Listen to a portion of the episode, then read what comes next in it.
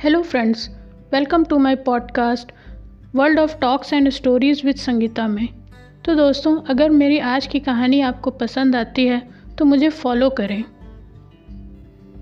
मेरी आज की कहानी का नाम है अनमोल भेंट, जो कि गुरुदेव रविंद्रनाथ टैगोर द्वारा लिखी गई है। तो दोस्तों, आइए सुनते हैं ये कहानी।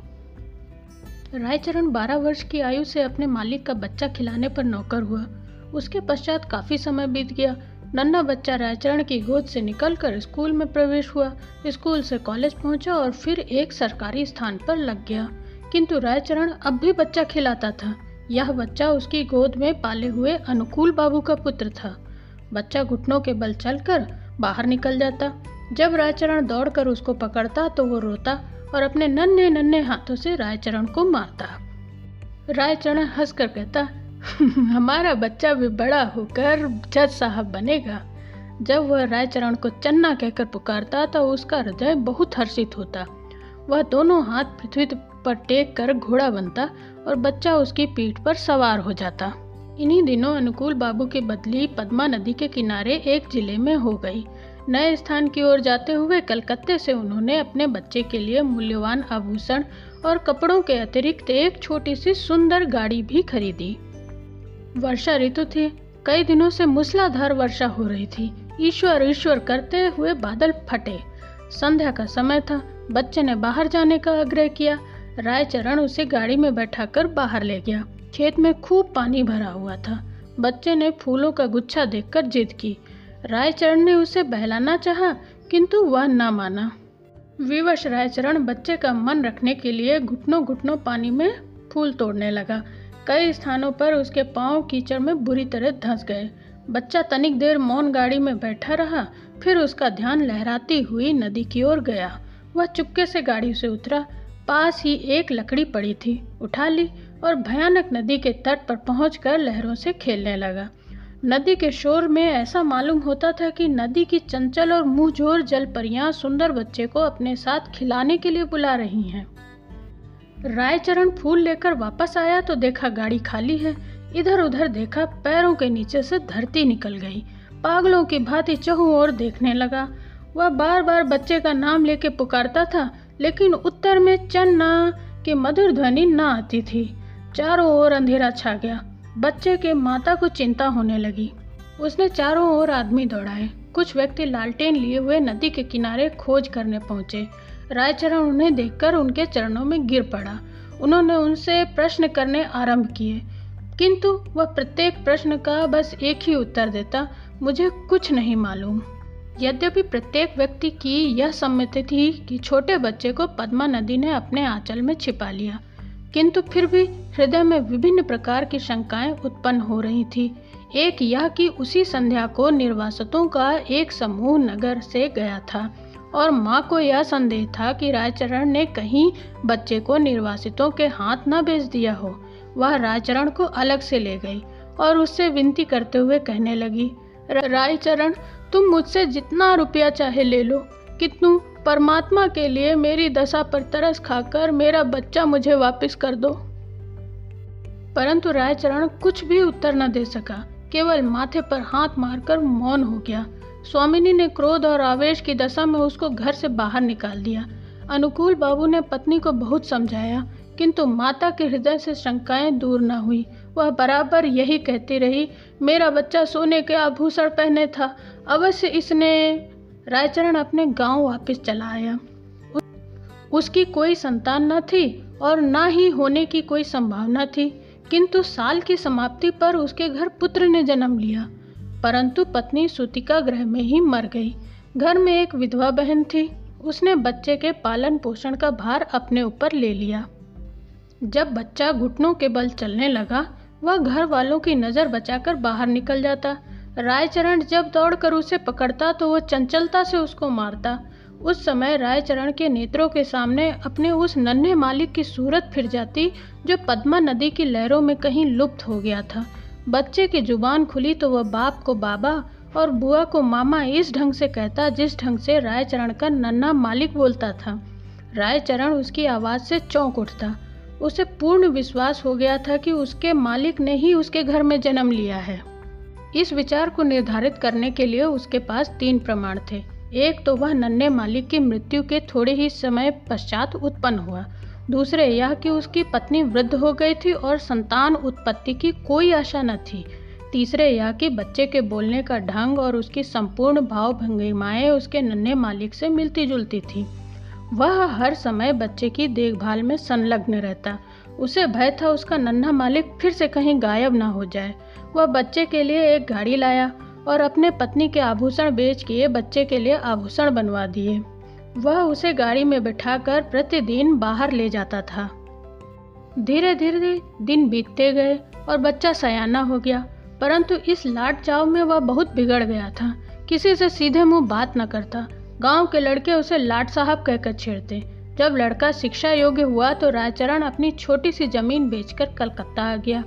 उसने दौड़ धूप करके नौकरी खोजी और फलन को स्कूल में दाखिला करवा दिया। उसको संपूर्ण विश्वास था कि बड़ा होकर फलन भी अवश्य जज बनेगा। होते होते अब फलन की आयु बारह वर्ष की हो गई।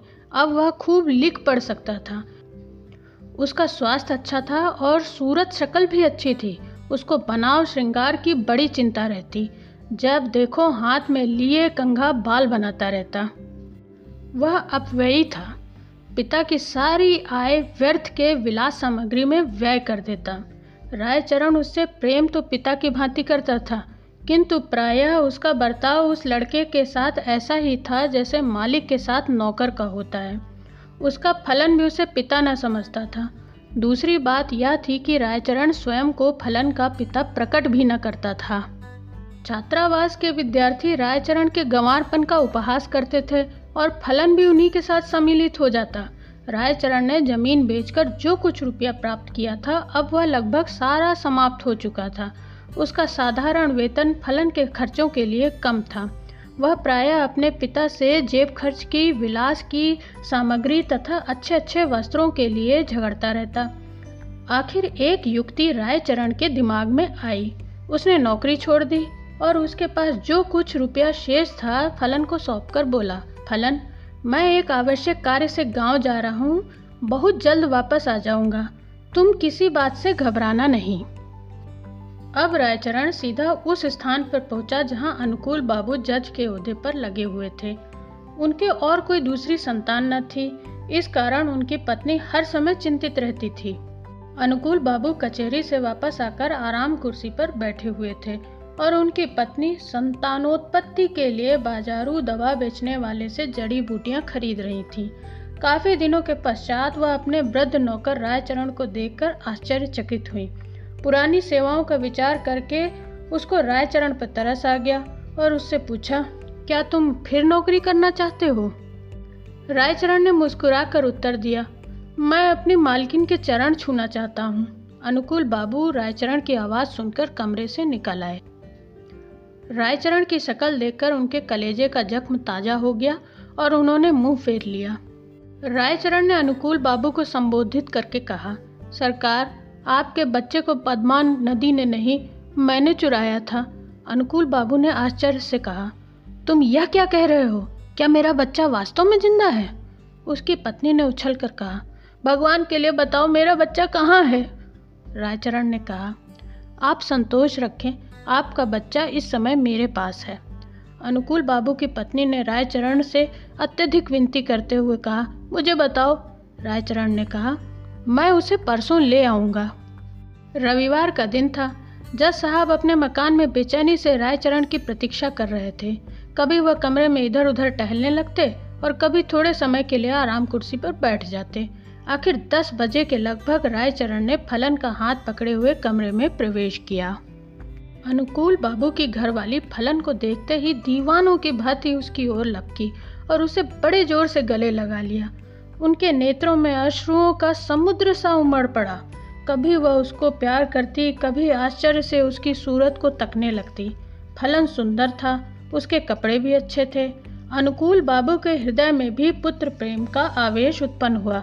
किंतु जरा सी देर बाद उसके पितृ प्रेम का स्थान कानून भावना ने ले लिया।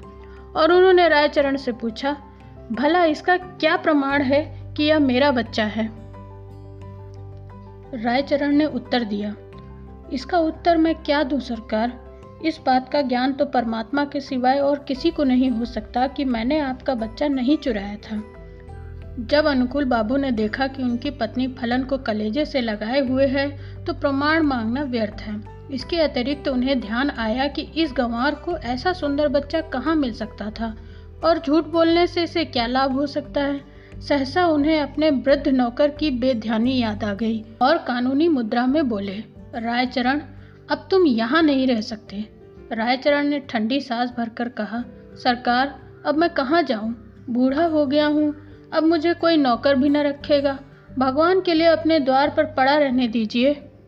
अनुकूल बाबू की पत्नी बोली, रहने दो, हमारा क्या नुकसान है? हमारा बच्चा भी इसे देखकर प्रसन्न रहेगा। किंतु अनुकूल बाबू की कानूनी नस भड़की हुई थी।